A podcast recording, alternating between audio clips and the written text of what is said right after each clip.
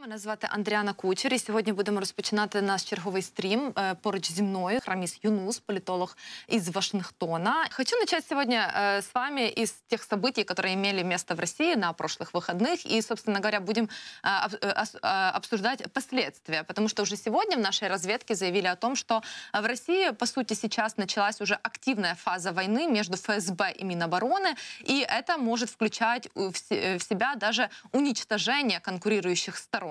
А Верите ли вы в такой сценарий и можем ли мы это увидеть в ближайшее время, как вы считаете? Вы знаете, я э, уже очень много на эту тему говорил, поэтому не хочу повторяться. Я просто пройдусь тезисно. Да, вот главные тезисы с моей точки зрения, чтобы не засорять уже эфир од- одним и тем же. Вот, значит, э, не буду уходить в глубокую историю. Я имею в виду к Муссолини, к Наполеону, там э, Штауфенбергер, полковник, 44 год против Гитлера. То есть это все происходило не на моих глазах. На моих глазах происход- про- похожих было два таких события, которые очень важно сегодня проводить параллель, что они очень напоминают эту ситуацию. И они оба э, были э, связаны с Кремлем непосредственно. Поэтому очень важно вспоминать именно это, потому что то, что происходило в Германии, там э, в других странах, оно, может быть, имеет по- похожие аналогии, но здесь надо учитывать еще менталитет Кремля, менталитет России, вот именно Советского Союза. Здесь очень важно понимать, как Кремль, как эта система, политическая машина работает, и как э, работает менталитет вот, э, людей, населяющих эту территорию. Это очень важно понимать, для того, чтобы тогда мы поймем, почему так реагировало, например, население. Да, в чем суть? Почему такая власть сегодня в России? Криминальный олигархат. Как такое может быть? В 21 веке страна э, э, живет по понятиям. Совершенно нет никаких механизмов. Хотя есть и как будто конституция, уголовный кодекс, парламент. То есть все атрибуты как будто существуют. А, вот, а получается так, что простая бабушка с простым чистым листом, э, листком бумаги выйдет на площадь там красную, ее возьмут и посадят э, на 15 там, или 30 суток, а иногда могут срок какой-то дать. А человек, который дал команду и сбил там 6 летающих аппаратов, вертолет, самолет, погибли там э, десятки э, военных летчиков, да, и ему за это ничего, то есть уголовное дело возбудили, уголовное дело закрыли. И как такое может происходить? Более того, это происходит не только на наших глазах, это происходит на глазах у самих россиян, у простых россиян. И поэтому Здесь нет ничего удивительного в том, что как э, аплодисментами, цветами, фотограф- фотографии делали с этими вагнеровцами, да, в том же Ростове, потому что вот так происходит, то есть без участия всего российского общества, несмотря на то, что они нам впихивали с утра до вечера 86% полной поддержки, и до этого далеко не случайно Путин в своей речи именно говорит о том, что я благодарю все российское общество, что консолидировались, а они не консолидируются. Какая консолидация? Никто не вышел на защиту. Э, Я благодарю все силовые структуры, которые консолидируются. Какая консолидация, когда он прошел спокойно 200 километров до Москвы дошел. То есть вот эти все моменты, то есть на какой лжи построено это государство. Другое дело, надо понять, на самом деле, что это такое было. Вот с моей точки зрения, однозначно, я отметаю все эти разговоры о том, что это был договорняк, который между Пригожиным и Путиным. Категорически это не договорняк между Пригожиным и Путиным, но если и был договорняк, а скорее всего это был какой-то договорняк, то это был договорняк между башнями каких э, Кремля. Ме- Именно как вот сегодня модно это говорить, вот как вы сейчас в преамбуле вопрос задали между Министерством обороны Мгм. и ФСБ. Пошло жесткое такое противостояние, которое вот вылилось вот в таком виде. Просто там может быть не одна башня задействована, потому что мы понимаем, что сегодня э, свита делает короля. Да? Вот, э, здесь очень важно понять, каким образом Путин пришел к власти. И вот поэтому я сейчас вспомню два случая, которые вот с моей точки зрения главные. Это то, что произошло с Горбачевым ГКЧП, и то, что произошло, многие просто, а, а, мы обращаем внимание на большие страны, но мы не обращаем внимания на мелкие страны, в которых мы также жили. Но я выше, выходец из Азербайджана, такое же событие, такой же мятеж со стороны такого же героя, национального героя Азербайджана. Пригожин же национальный герой России, герой России, да, если так взять. То есть и у нас был свой Пригожин, так, полковник Сурет Гусейнов со второго города Гянджа, принял такой же марш. У нас такая же война была, как и у вас. И у нас были неудачи на фронте из-за того, что Россия поддерживала Армению. У нас э, общественно-политическая ситуация, кризис был в Азербайджане. И вот Москва, которая э, захотела это э, наказать наше правительство за то, что мы вывели российские войска, она вот организовала этот мятеж, и он спокойно дошел до Баку, несколько сотен километров. А я тогда работал управляющим делами парламента. И они, как вот Ростов взяли, вот так, без единого выстрела, так же они взяли Ростов, и они заняли все правительственные учреждения, парализовали организовали его. Вот у меня в приемной четыре автоматчика сидел, я не мог покинуть свой кабинет, э, и мы в зал заседания не могли заходить без их разрешения. Вот так же, как они и Ростов взяли, и штаб Южного военного округа. Да? А до этого, если вы помните, по хронологии, вначале был ГКЧП такая же афганская война, такое же противостояние с Западом, такой же позорный э, отход из э, никаких успехов не было, и они вышли из Афганистана, а там против санкции, там гонка вооружений, там экономический кризис, политический кризис, изоляция, все остальное тогда также было, и в конечном итоге это привело к тому, что э, пошли центробежные силы самой России. И, естественно, многим это не нравилось самой России, и вот тогда э, произошло вот это ГКЧП. И когда мы смотрим на это ГКЧП, кто там был, там и Янаев был, и Язов Морозов был министр обороны, Крючков, то есть комитет госбезопасности, Бабков, то есть все э, главные как будто силовые структуры и политическая элита, да, там были, ну, и что, не получилось? Э, и, ну, путь не удался, но Горбачев оказался голым королем, и он как будто бы сохранил свою власть. И, ну, все было, всем было понятно, что он, его просто слили. И его слили силовые структуры, которые не поддержали его тогда. И именно поэтому через несколько месяцев он вынужден был объявить о развале Советского Союза. Да? И именно тогда, и вот тогда, тогда э, к власти пришел э, из элиты, подчеркиваю, опять же, из элиты, не случайный человек, откуда-то с улицы, с какой-то оппозиции, там, со своей э, элиты пришел э, свой представитель, тот же Борис Ельцин, да, и это было согласовано с тем же Западом. И вот его как раз-таки силовики поддержали целенаправленно, дали его вперед, а потом что они сделали? Они потом после э, довели ситуацию до такого состояния. К нему же также они же пришли. Мы, ты сделал свое дело, ты отработал, теперь мы берем эту власть уже полностью. Потому что они тогда не поддержали Горбачева, сдали его, слили его просто так. Взяли, дали вперед Ельцина, а потом пришло время, когда они стали его сливать, и уже после этого они нас поставили своего представителя.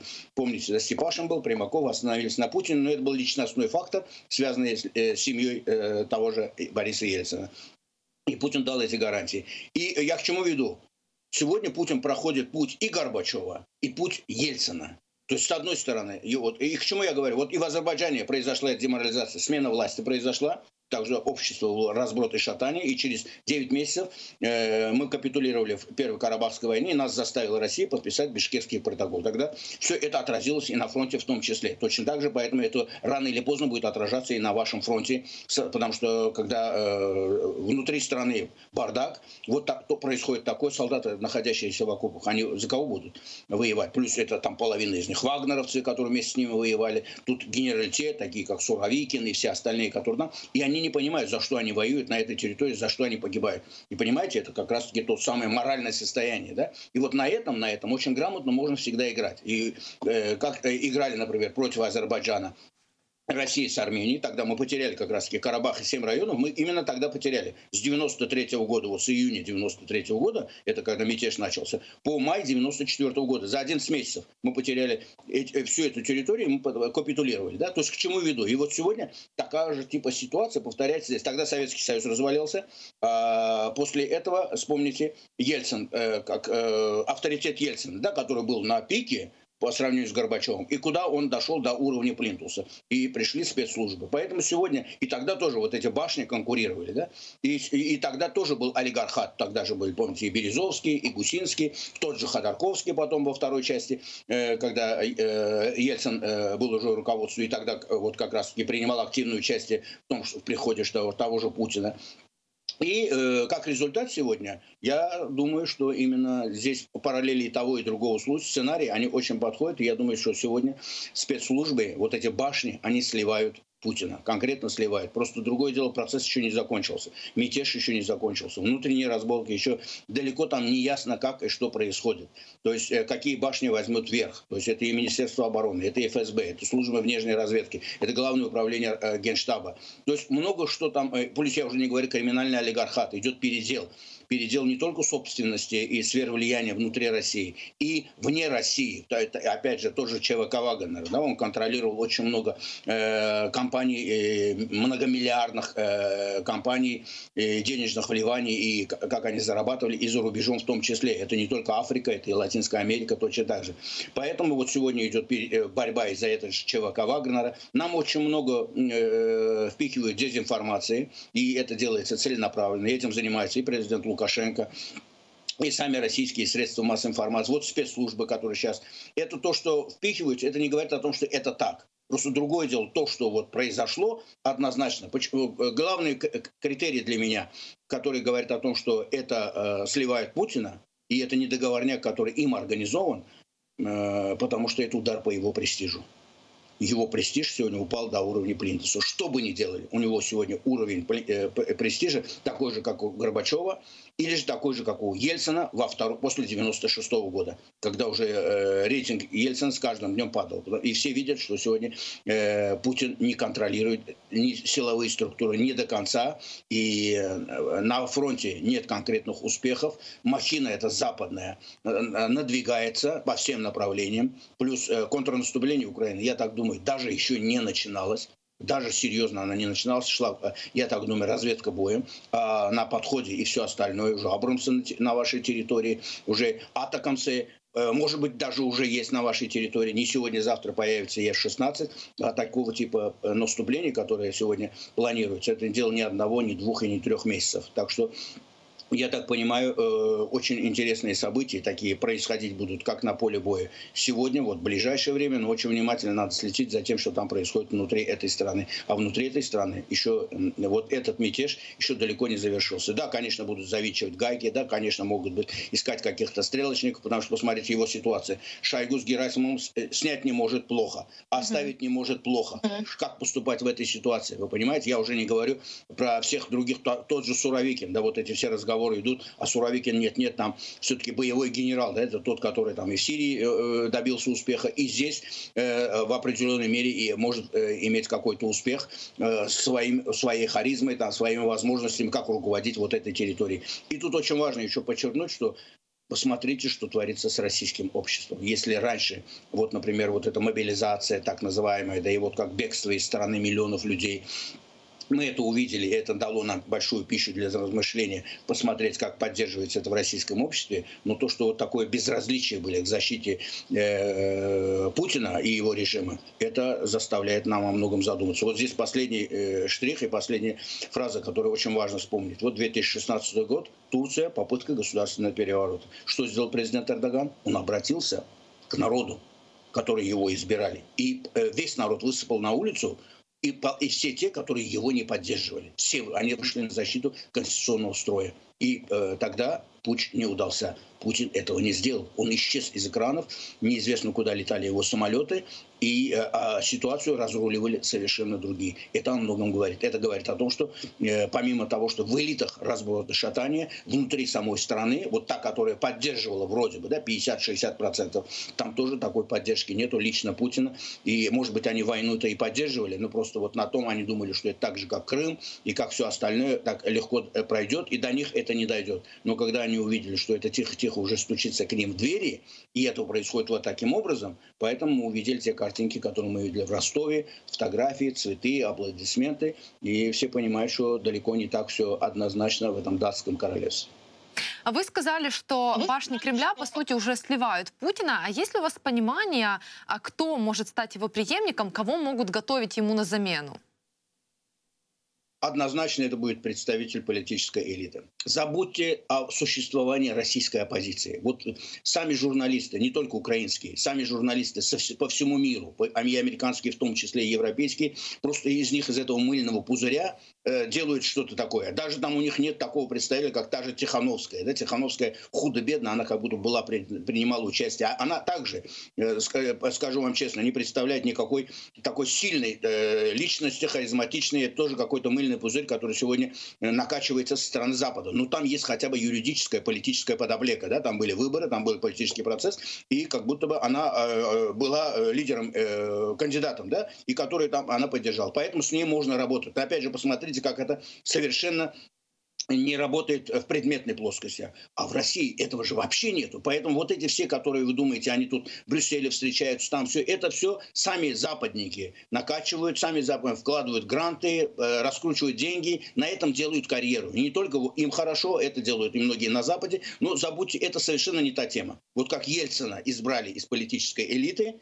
вот как Ельцин избирал из политической элиты Степашин, э, Примаков, Путин, из какой элиты он брал? Из спецслужб, вот точно так же и будут вот те, которые сегодня сливают, и те, которые, между которыми происходит конкуренция, которые рано или поздно вынуждены будут договариваться на какой-то компромиссной основе. Вот как они договорились, Путина дали вперед, да? Это тоже была компромиссная фигура, потому что Путин по сравнению с Примаковым, по сравнению со Степашиным вообще э, не представлял никакой такой большой личности. Примаков вообще был авторитет, харизматичный человек, директор СВР, он всю жизнь провел э, во внешней разведке. Это был разведчик. Это был на самом деле разведчик настоящий, как говорят. Путин не был разведчиком, он не был, не занимался никогда э, разведывательной деятельностью. Я за границей работал, я знаю, что такое э, служба внешней разведки и что такое э, офицер безопасности, который отвечает просто за бумаги, там, за э, э, э, бюрократические моменты, личные дела, там, специалистов, там, чтобы было все в бумагах все нормально. Это совершенно не тот человек, который занимается вербовкой, который занимается сбором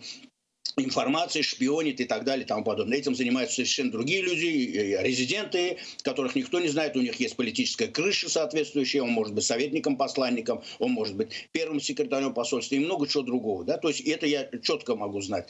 Поэтому Примаков из этой категории был. Степашин точно так же, это генерал-полковник, это человек, который э, не случайный человек в этой системе. А, и вдруг на фоне таких генералов останавливаются на подполковнике. Значит, это был компромисс между тем же Ельцином, между той политической элитой, которая была тогда у власти, и олигархами в том числе. И, конечно, семья Ельцина остановилась на нем, я имею в виду Юмашева и Татьяну Диченко. И, естественно, договорились на этой э, должности. И в самом начале все работало нормально, пока эта система не стала завинчивать гайки и убирать олигархов, которые здесь ну, не, не стали соответствовать этим правилам. Да, это касалось и Гусинского, это касалось и Березовского, это касалось Ходорковского, вот этих всех. И э, в конечном итоге полностью они захватили власть. И сегодня все видят, вот все вот члены Совета Безопасности, это все представители Комитета госбезопасности. Все. И там меньше генерала никого там нету. Тот же Песков, он генерал, чтобы вы знали. Песков, пресс-служба, он также это, такой кадровый, кадровый генерал.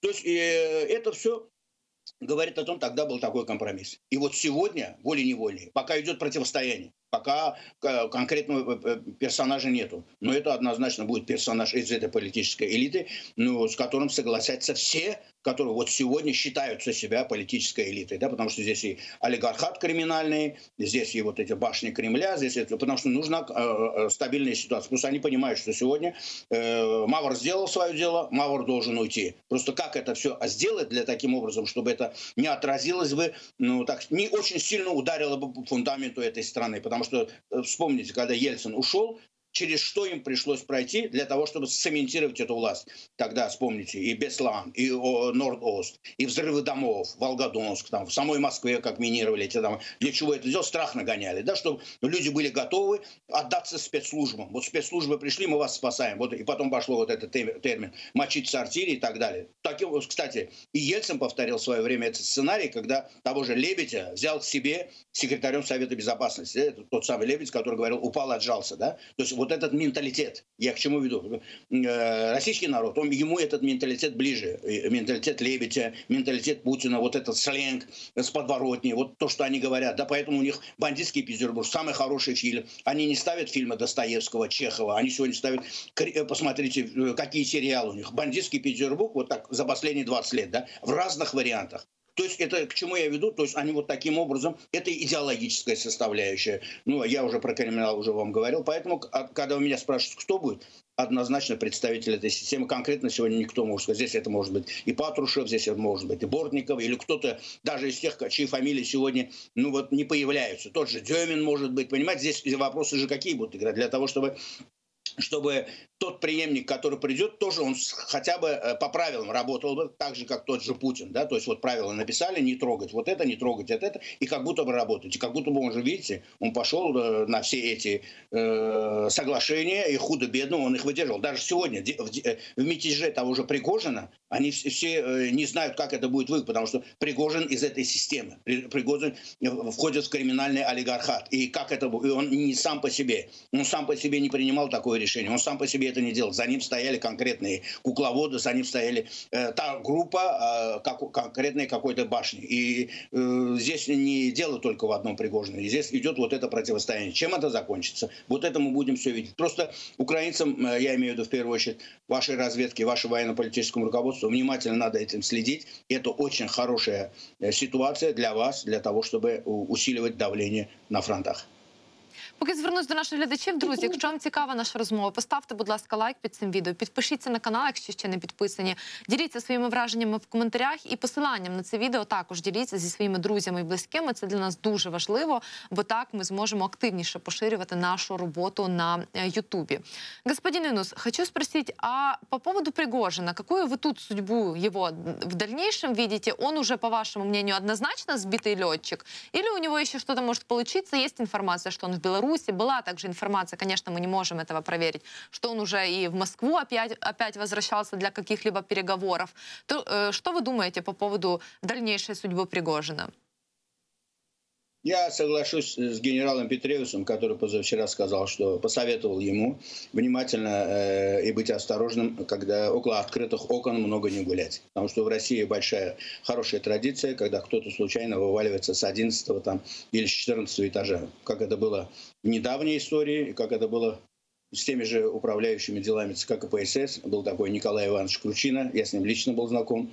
Я потому что сам работал управляющим делами, поэтому я всех своих коллег в той или иной области по всем республикам, я пересекался с тем же Бородиным, пересекался Павел Павлович, который, кстати, вернул Путина из Питера э, большую политику, то есть он его вытащил оттуда. Все многие не знают, он вытащил его оттуда.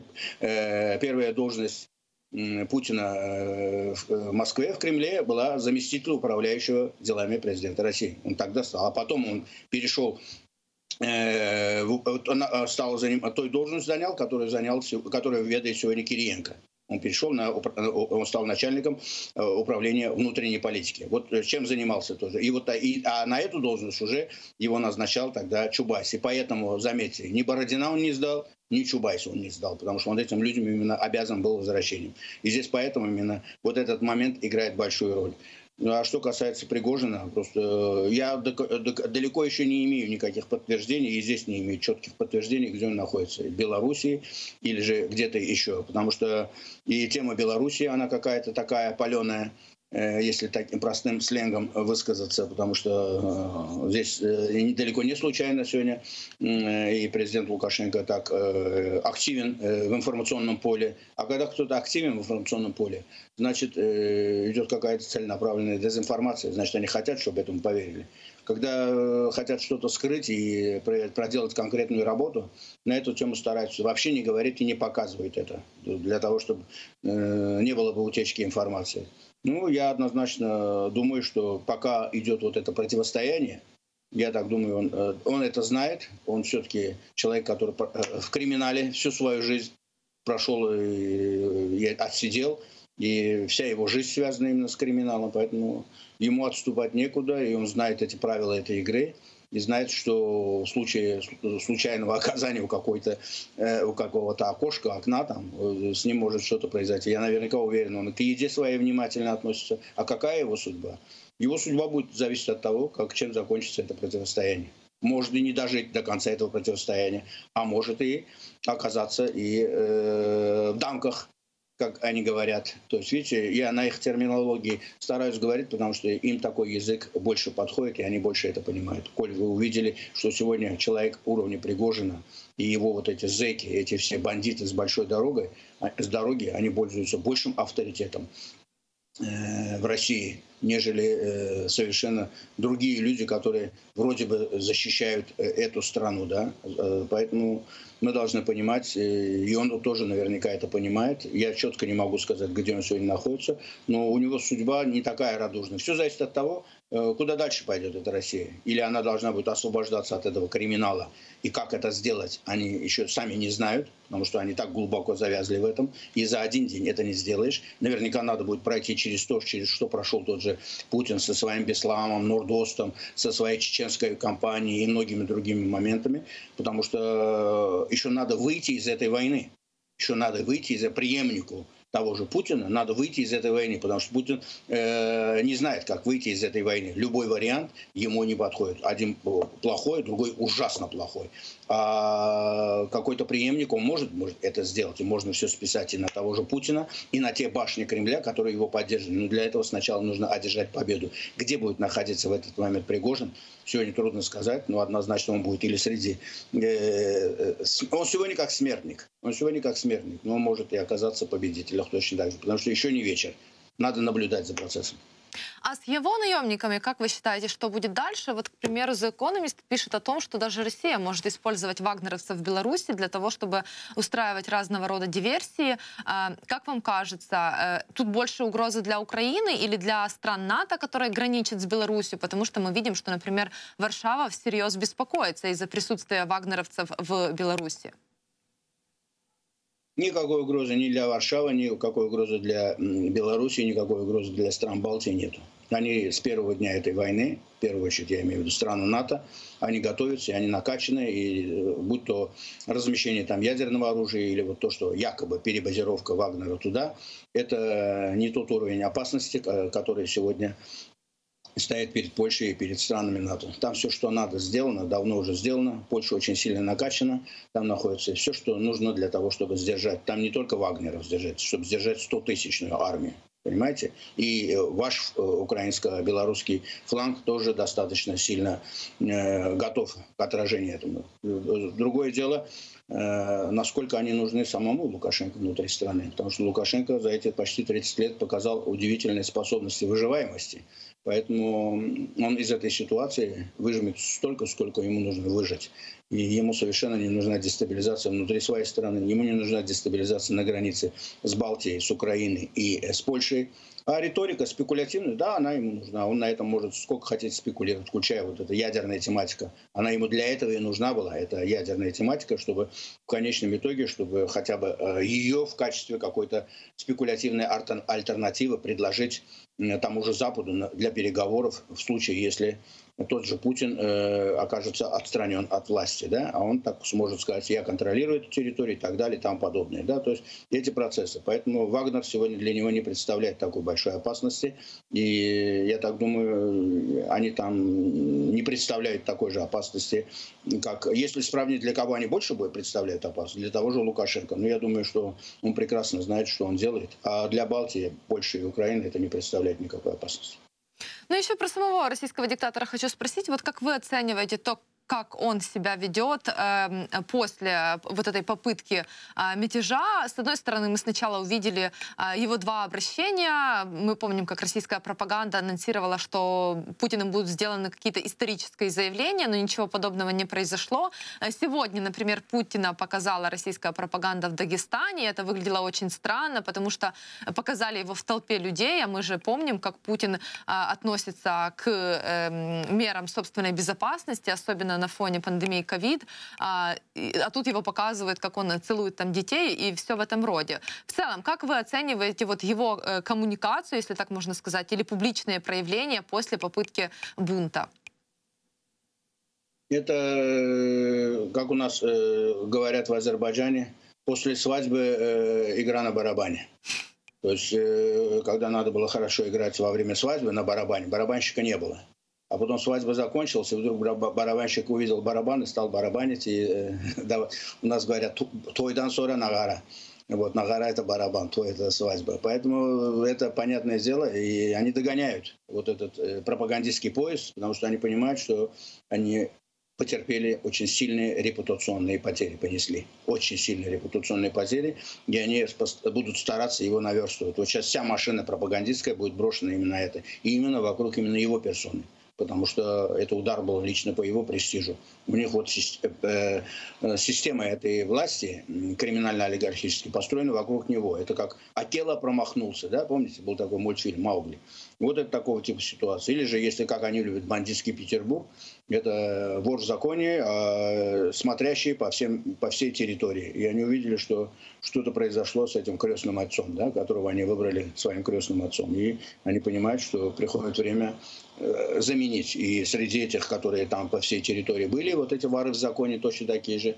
Очень много тех, которые претендуют на эту же роль. И, а он, с учетом того, что у него есть какая-то есть своя часть, которая его поддерживает или которая с ним однозначно завязана до конца и будут идти до конца, вот они будут стараться до последнего держаться. И в информационной пропагандистской э, части точно так же. Поэтому все брошено на то, чтобы как-то компенсировать, залатать вот эти трещины в информационной политике, которые произошли. Но, э, поверьте мне, это закон жанра. Я это видел на своих глазах, как рушился Советский Союз, и что было с авторитетом Горбачева, который был в 1987 году одного уровня, а в 1991 году, после 21 августа, после ГКЧП, совершенно упала на уровень Плинтуса. А в 1997 весь советский народ и весь мир его вроде бы поддерживал. Да, вот совершенно нестандартный человек. Так же, как они вот поддерживали Путина после всех этих мочить сортирий, после э, Абхазии, Южной Осетии, после э, Крым, Донбасс, Сирия. И вот, э, а сегодня, вы видите, они аплодируют Пригожину, они не аплодируют Путину. То есть, посмотрите, кто его поддержал публично. Совет Федерации Матвиенко вышла, Володин вышел в Госдума и Алексей. Так они же завязаны с ним, они по-другому и не могут. Лучше бы они не выходили бы, но вышел бы 100-тысячный митинг. Во времена ГКЧП Ельцина вышли поддерживать миллион на Манежную площадь. Вы молодая, ну, эти кадры есть. Люди моего поколения это помнят, как это было. Это миллион на Манежной площади в Москве. А Ельцин был на танке. Ну, а где был Путин во время этого? Где был миллион? В Ростове или на всем пути шествия этой колонны Пригожинской? Где вы видели это? В Москве ли мы видели эту поддержку? В Петербурге? Нигде. Более того, все были в растерянности, все буквально были в растерянности, как само общество, так и главные пропагандисты. А сегодня они вот догоняют это. Это без толку. То есть вот когда уже трещина пошла, она бьет, бьет. Просто и более того, еще противостояние продолжается. Вот так будет бить, бить, бить, а тут еще добавятся какие-то э, их успехи на фронте, ваши успехи на фронте. И в конечном итоге, я думаю, режим Путина повторяет э, э, судьбу Горбачева, а Россия современно повторяет судьбу Советского Союза. А как вы оцениваете реакцию Запада на события в России? Как вам кажется, какие выводы там делают? Адекватная реакция и очень похожая реакция на ту реакцию, которая была во время ГКЧП в Москве. Вот точно такая же была реакция. Их волновал только один вопрос. Что будет с ядерным mm-hmm. оружием? Как во время ГКЧП их волновало это, точно так же они встречались, точно так же американский посол э, ходил в Министерство иностранных дел, то есть им нужны были гарантии, быть уверенным, что э, здесь все под, под контролем. Вот. И точно так же, когда э, это все Э, уже оказалось э, в руках того же Ельцина. И главный вопрос какой был? Э, быстро сделать так, чтобы ядерное оружие с Беларуси, с Украины и из Казахстана перебазировать на территорию России, сделать там вот так называемый Будапештский меморандум, вот эту бумажку, которую никто, оказывается, и не собирался выполнять, как Россия в том числе. То есть и после этого Запад успокоился, потому что для Запада это было самое главное. И поэтому Запад не имеет никакого отношения, однозначно Запад не имеет никакого отношения к тому, что произошло. Это на самом деле внутренние разборки э, в самой России. Да, Запад может быть своими санкциями, своей вот этой системным э, подходом, своим таким давлением э, против России из-за ее агрессии, конечно, усугубляет давит, когда давишь, давишь на что-то, где-то прорывается, да, то есть вот давишь на что-то, здесь трещина пошла, отсюда высыпала, отсюда пошла, э, пробила. Это всегда, конечно, так происходит. вот этот мятеж э, Пригожина из этой же области. А, что касается, как они себя вели, ну, официально, вот единственное, что видно, мы знаем, что именно посол Соединенных Штатов Америки встречалась э, с, руководитель, с руководителями Российской Федерации, конкретно, ну, я думаю, с Лавровым в первую очередь, для того, чтобы получить э, точные гарантии того, что э, тема ядерного оружия находится под э, четким контролем. И их как будто бы в этом заверили. Хотя они, заметьте, хотят на этом сыграть. Даже тот же Медведев стал выступать с просьбой, ну, то есть там надо читать, да, подтекст, то есть с просьбой ко всему Западу не дестабилизировать ситуацию, еще не больше не усугубляйте своим информационным вот таким давлением, потому что Пригожин э, непредсказуемый, если он придет, поэтому лучше уж мы будем, потому что мы хотя бы это контролируем. Лишний раз хотели показать, что если они до этого спекулировали, тот же Медведев вот дубинкой размахивали ядерной, а здесь хотят преподнести там уже Западу, что нет, мы наоборот нормальные, мы вот контролируем. То есть вчера выгодно было говорить так, говорили так, сегодня выгодно говорить так, говорят так. Ну, во всяком случае, Запад это все контролирует. Запад знал, и американцы, видите, публично это не, не отрицали, что они слушали Пригожина и его ближайшее окружение, и внимательно, и они знали об этом мятеже. Кстати, они, видите, не уведомили Москву по поводу этого. И вот то, что сейчас сегодня многие говорят, не знают, но я точно знаю, что американцы, политическое руководство, лично Джо Байден и спецслужбы Америки, они знают, какие идут там процессы и кто в этом деле замешан. Замешан в первую очередь. Да, кто поддержал, какие башни. Американцы это знают. Просто я так думаю, э, сегодня э, и в России наверняка идет этот процесс, чтобы им тоже стало все это ясным. Но Америка в этом им не помогает, она просто контролирует. Она их всех слушает, она их внимательно слушает, и ничего плохого в этом нет. По, по мере того, как она слушает, она поэтому так адекватно и реагирует. Если будет что-то опасное для Америки, в первую очередь, в этой теме ядерного оружия, или для тех целей и задач, которые Америка сегодня Америка преследует на Украино-российском фронте, Америка однозначно примет свои действия. Значит, нет ничего такого, что пока вызывало бы озабоченность у американцев, как в теме ядерного оружия, так и в теме э, успехов Украины на поле боя. А если говорить об угрозе. Э, на Запорожской, э, на Запорожской, извините, атомной электростанции, мы видели заявление и э, э, Э, собственно, от Кирилла Буданова, который возглавляет нашу разведку, также от президента Зеленского, что, по сути, россияне уже полностью подготовились к теракту на Запорожской АЭС. А, не хватает только приказа, как было сказано. Но, например, э, за океаном мы услышали довольно спокойную оценку и реакцию от Джона Кирби, который сказал, что Соединенные Штаты не считают, что угроза подрыва Запорожской АЭС есть э, неминуемой. Как вы считаете, означает ли это, что можно пока что, по крайней мере, на время быть спокойным по поводу Запорожской АЭС? Вы знаете, я понимаю э, и доверяю э, тому, что говорит ваше военно-политическое руководство и Буданову, и вашему президенту, потому что не было оснований за все эти э, месяцы им не доверять. Они всегда говорили. И вполне вероятно, что русские именно этим занимаются, то есть иминируют, все это делают. Но а, а, подход американцев такой спокойный идет. Они не отрицают, что там заминировано. Они просто спокойны в плане того, что это не Каховская гидроэлектростанция для них. Да? Они понимают, что это намного более страшное, да, так сказать, техногенная катастрофа, и в первую очередь это намного дороже обойдется в первую очередь той же России. И это не приведет к успеху на фронтах в этой войне, но это приведет э, на самом деле к серьезным последствиям для самой России. И тут Америка однозначно будет вмешиваться и не так, как она вмешивалась, например, все эти месяцы этой войны. Да? И я так думаю, вот именно это понимание, это осознание, плюс то, что это уже было доведено до сведения э, россиян и руководства России, и не, не только американцами, но и китайцами, и индусами, то есть всеми теми, которые вовлечены в эту тему. И далеко не случайно, здесь очень важно отметить, что главной темой э, главный, э, главным лейтмотивом встречи, вот этой закрытой встречи в Копенгагене секретарей Совета Безопасности коллективного Запада во главе Соединенными Штатами Америки э, и э, стран БРИКС. Зачем туда позвали страны БРИКС и еще позвали туда Турцию. То есть коллективный Запад весь там собрался, то есть по географии, которые там были, и Украина в том числе. И должен был там Америку представлять Джек Салливан, но он подключился по онлайну, потому что президент Байден его не отпустил из-за этих событий в России. Но туда полетела его заместитель. И э, лейтмотивом, я говорю, была вот эта тема ядерной риторики, невозможность э, диверсии касательно того, что э, связано с Запорожской атомной электростанции, применением ядерного оружия и вообще этой тематики. Я так думаю, они расшифровывали там еще многие другие вопросы, которые касались того, э, чтобы страны БРИКС точно знали бы, что происходит сегодня и что может быть завтра, чтобы они также себя вели бы правильно вот, в сложившейся ситуации. Я так думаю, далеко не случайно китайская риторика уже публично два-три раза совершенно не соответствовала той риторике, которая она была несколько месяцев назад. Я думаю, и другие страны подтянутся в этом вопросе.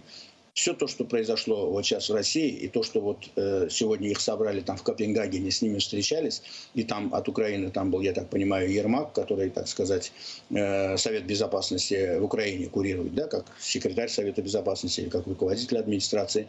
Вот. И я думаю, еще эта встреча будет иметь продолжение. Будет иметь продолжение именно в этом контексте. Поэтому, когда вы меня говорите про ядерную тематику, именно все эти встречи проводятся в первую очередь именно через эту призму. Потому что кроме этой тематики никакая другая тематика вообще не может кого-то волновать, потому что все понимают, Россия эту войну проиграла. У России нет никаких э, ресурсов победить в этой войне. Да? Она э, трещит по швам.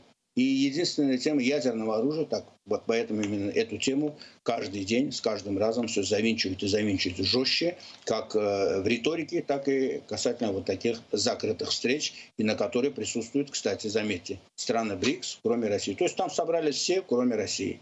Это говорит о многом. Угу. Звернусь ще раз поки до наших глядачів. Друзі, якщо вам цікаво, і власне е, ви так само хочете, щоб цю розмову побачили і почула якомога більша кількість глядачів, то поставте, будь ласка, лайк під цим відео. Це дуже важливо, бо так працюють алгоритми Ютубу. Підпишіться на цей канал і в коментарях будьте активними, а також діліться посиланнями на цю розмову. Це справді е, дуже допомагає. Вот как раз вы уже немножко затронули тему Китая. Хочу вас еще спросить, как вам кажется, в Пекине какие выводы делают из ситуации в России, которая произошла э, на выходных? И в целом, насколько это, ну, возможно, налаживает в позитивную сторону вот диалог между Соединенными Штатами и э, Китаем? Я думаю, диалог с Китаем тихо-тихо налаживается. Визит Блинкина тому свидетельство, подтверждение. Э, прием, которого удостоился Блинкин в Пекине, и то, что его лично принял Си Цзиньпинь, это говорит о многом, потому что по протоколу тот не обязан был его принять, и более того, это публично показали.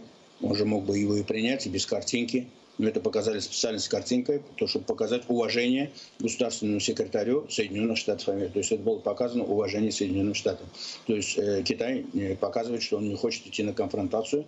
И если вы хотите улучшать это направление и хотите, чтобы встретились министры обороны Китая и Соединенных Штатов Америки, ну, отменяйте санкции в отношении того же министра обороны. То есть, ну, сделайте тоже какие-то э, два-три шага вперед, потому что это улица с двусторонним движением. К сожалению, здесь, в Соединенных Штатах Америки, началась предвыборная кампания, и тема Китая сегодня на повестке дня, так же, как и тема России, Украины, на первом месте стоит. Ну, Китай всегда был на первом месте, просто э, тема Украины и этой войны тихо-тихо поднялась на высокий уровень. Я думаю, после этой войны она упадет обратно, но тема Китая будет всегда доминировать здесь э, в американском политикуме, а учитывая, что здесь идет предвыборная кампания, это будет усиливаться. Заметьте, заметьте, сегодня к вам в Киев приехал э, бывший вице-президент Майк Пенс. Э, это такого угу. уровня, это первый кандидат от республиканцев, это вице-президент во времена Трампа, и посмотреть, и который выступает сегодня против политики Трампа во взаимоотношениях с той же Россией, заметьте. И у них сегодня конфронтация с тем же Трампом идет, как в вопросах поддержки Украины, так и по отношению э, к России. Я уже не говорю о том, что у них отношения поломались после событий 6 января, когда вот сторонники Трампа пошли э, штурмовать здание Капитолия, и тогда э, Пенс повел себя довольно достойно, как вице-президент. И хотя сегодня в стане республиканцев он не пользуется такой большой поддержкой, э, как будто Трамп пока что там лидирует. Ну, еще рано что-то говорит, но в любом случае сам факт того, что э, один из лидеров республиканцев, более того, бывший вице-президент в команде того же Трампа, а, а тут же добавить лидера республиканцев в Верхней Палате, э, Мич МакКоннелл, и сегодня ключевые комитеты Нижней Палаты, республиканцы, которые вот говорят про Атакамс, про F-16, про принятие закона финансирования Украины, Украины до, до, до полной победы, про э, закон, который проталкивает Линдси Грэм и Блюменталь по поводу того, что э, э, что-то на Запорожской атомной электростанции или применение ядерного оружия – это удар по самому НАТО, и значит надо пятую графу применять. Ну, то есть вот это все личное, и это инициатором здесь, заметьте, кругом республиканцы. Демократы, конечно, поддерживают. Да, в этом, но ну, инициативу проявляют те же республиканцы. Вспомните, как пугали в конце э, прошлого года на промежуточных выборах о том, что вот, нельзя, нельзя. Одно дело Трамп, одно дело Трамп и его сторонники, другое дело, на самом деле, республиканцы, их э, политический истеблишмент в вашем вопросе. А то, что они сегодня э, занимают ключевые позиции в Верхней и Нижней Палате, это говорит о многом, а вы, вас же волнует именно через вашу призму, и поэтому именно вы так и рассматриваете. То, что вот сегодня э, американцы в этой тематике стабильны, а в теме, а тема Китая просто, она, понимаете, она спекулятивная. И э, если отбросить спекулятивность этой тематики и посмотреть в сухом остатке, в сухом остатке я могу сказать, что как будто бы движение идет в нужном направлении, и визит Блинкина, и встречи, и переговоры там, они э, дают основания для большего позитива. И я думаю, если это будет продолжено, если американцы тоже сделают пару реверансов в китайскую сторону, если после этого приедет сюда э, с визитом министра иностранных дел, или же сам Ван И приедет сюда, то, я так думаю, э, могут встретиться и министры обороны, и наверняка будет готовиться встреча, э, очередная встреча Си Цзиньпиня и Байдена на э, очередной встрече двадцатки, которая должна состояться в Индии, далеко не случайно. Я так думаю, на Рендеру Моди приглашали на «семерку», где он встречался, и Зеленским в том числе, и далеко не случайно, вот на этой неделе на Рендеру Моди принимали на самом высоком уровне, он совершил государственный визит вот, и это был второй государственный визит за всю каденцию Байдена, который вот так помпезно принимали его. Первый это был южнокорейский президент, вторым был вот именно он, и он выступал перед обеими палатами Конгресса. То есть я к тому говорю, что и эта тема Индии, это на противоходе для того же Китая, плюс э, события в России, плюс встреча в Копенгагене, плюс заявление китайского посла в Европе, недавнее, вот который на днях выступил, это лишний раз говорит о том, что Китай внимательно следит за ситуацией и держит нос по ветру. А как вы считаете, пойдут ли Соединенные Штаты навстречу Китаю, удовлетворят ли вот этот ультиматум или требование снять санкции э, в адрес министра обороны Китая? Все зависит от политической конъюнктуры. Э, вы же знаете, американцы как работают. К сожалению, э, политика циничная штука. Если американцам надо, они закрывают глаза на уйгуров, Китае. Если им выгодно, они моментально это вспоминают. Если им э, выгодно, они вспомнят и убийство Хашоги в Саудовской Аравии кронпринцем. Если им не выгодно, они закроют эту тему, и они спокойно поедут туда и будут обниматься с этим кронпринцем. Все зависит от политической конъюнктуры. И опять же от значимости Китая и от ее позиции. Если э, им это нужно будет, они пойдут, конечно, и на это. Если пока это не будет отвечать, они будут пока э, тянуть с этим до конца. Но рано или поздно им с Китаем придется договариваться, потому что все то, что происходит сегодня, однозначно, э, вот как внутри России, я вам говорил, там они должны будут договариваться. Точно так же и э, вне России, когда происходят такие турбулентные процессы, когда идет переформатирование всего мира. Вы что думаете, просто так они собрались в Копенгагене? Для чего пригласили туда БРИКС? Эти страны тоже имеют свои интересы и свои претензии. Они тоже хотят иметь кусок пирога. И наверняка они должны будут говорить и в конечном итоге, когда все поговорят, все выскажут свои претензии, и наверняка в конечном итоге американцы и китайцы должны будут э, разруливать как капитаны команд тех или иных, так сказать, центров влияния да, на этой планете. Поэтому рано или поздно они должны будут договариваться. Ну, последняя тема, которую я хочу сегодня обсудить, это тоже достаточно позитивное сообщение из океана. Э, по крайней мере, Вашингтон-Пост, э, извините, не Вашингтон-Пост, а Wall Street Journal пишет о том, что э, Белый дом приближается к решению передачи Украине дальнобойных ракет «Атакамс», и там речь идет о том, что вот позиция администрации и Байдена по этому вопросу изменилась вот буквально там на днях, можно сказать, и ожидают, что в ближайшие недели эти ракеты уже могут оказаться оказаться в Украине. А, как вы считаете, что изменилось? Ничего не изменилось. Я в конце прошлого года вам сказал публично. И каждый раз это регулярно повторял. В конце прошлого года я сказал, вы получите все виды оружия, которые вам необходимы для победы, кроме ядерного оружия. Включая Атомс, включая F-16, включая Абрамс. Я тогда прям, я сказал все. Посмотрите, я говорил об этом в конце прошлого года. В мае месяц, прошу, в мае месяце уже тема F-16 появилась на повестке дня. А что касается Атакамс, Атакамс тема намного слабее по важности, да, если хотите, чем F-16. Угу. Если вы в F-16, если вы в F-16 уже э, идете на финишную прямой, Атакамс тема уже давно была решена. И где она находится, в какой стадии, об этом знает хорошо и генерал Залужный, и ваш президент. А что говорят нам в информационном поле, мне это совершенно неинтересно. Для меня главное, чтобы это э, хорошо сработало на, там, где оно должно сработать. Шторм Шедов стреляет? Стреляет. Э, дотягивает на всю территорию. И необходимое количество того, что нужно, чтобы оно стреляло, оно есть. То, что нужно сегодня, вот последний пакет вчера вам дали на полмиллиарда. Там, видите, озвучили Хаймерс и Патриот. Потому что Хаймерс и Патриот весь мир знает, у вас есть. А все другое, что у вас есть или нету, никто не может сказать и в каком мире. Поэтому то, что в газетах уже дают, они просто хотят уже показать свою осведомленность. А здесь не надо осведомленность показывать, здесь надо включать логику. Я вот включаю логику. Сказал в конце прошлого года. Почему я это включил? Потому что я понимаю, что Америка идет с вами до конца. Если она идет с вами до конца, значит, она должна обеспечить вашу победу. А как она может обеспечить вам вашу победу, не предоставив вам все виды вооружения? Просто эти все виды вооружения, они должны... Это, понимаете, вот на стол поставили хорошую еду. Огромное количество. Рот маленький. Через него все не пройдет. А если ты в день будешь тихо-тихо определенное количество пищи кушать, это будешь прорабатывать, прорабатывать, и все будет нормально. А ты за один присест это все съесть не сможешь. Плюс это война. И надо отдать должное, что с вашей стороны и с американской стороны политики не вмешиваются. Ни Байден не вмешивается в дело Остина и Милли, ни президент Зеленский не вмешивается в дело генерала Залужного, Сырского и его команды. Однозначно, потому что политики делают свое дело, военные ставят перед ними задачу. Вы поставили перед военными задачу освободить территорию до 91 года. Так будьте любезны, обеспечьте нас всем материально техническим необходимым, финансами и необходимым вооружением. Вот политики этим занимаются, военные будут заниматься контрнаступлением. Если когда-то кто-то говорит, что на Западе давят на э, Украину, я имею в виду вот с этим контрнаступлением, я категорически говорю, никто на вас не давит. Никто, это все спекуляции. Никто не ни, ни Байден на Остина не давит с Милли, ни Милли с Остина не давит на ваших руководителей. Потому что это военные люди. Они прекрасно понимают, что можно делать в этой ситуации, что нельзя делать. Для того они вкладывались и вкладываются все это время, создали вот эту систему Рамштайн и все это делать только для того, чтобы получить поражение.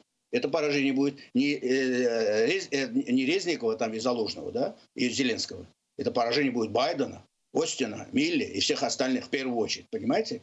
В этом зачем-то они же хотят победить, они же хотят получить э, ордена, медали, кресло президента, и Нобелевские лауреаты, я не знаю, все, все, что возможно, да. И поэтому они понимают, что можно делать в этой ситуации, что нельзя. А дилетанты, которые на диванах сидят, конечно, они в газетах там будут писать, там то, третье, четвертое. Не обращайте на это внимания. Все, что необходимо, включая Атомкамс, у вас будет на поле боя, оно обеспечит вашу победу. Может быть, даже оно уже есть. Я вот не знаю. Но на эту тему у меня нет никаких, никаких сомнений. Спасибо вам большое, что присоединились сегодня к нашему эфиру. Спасибо за ваше время, господин Юнус. Дякую, до побачення.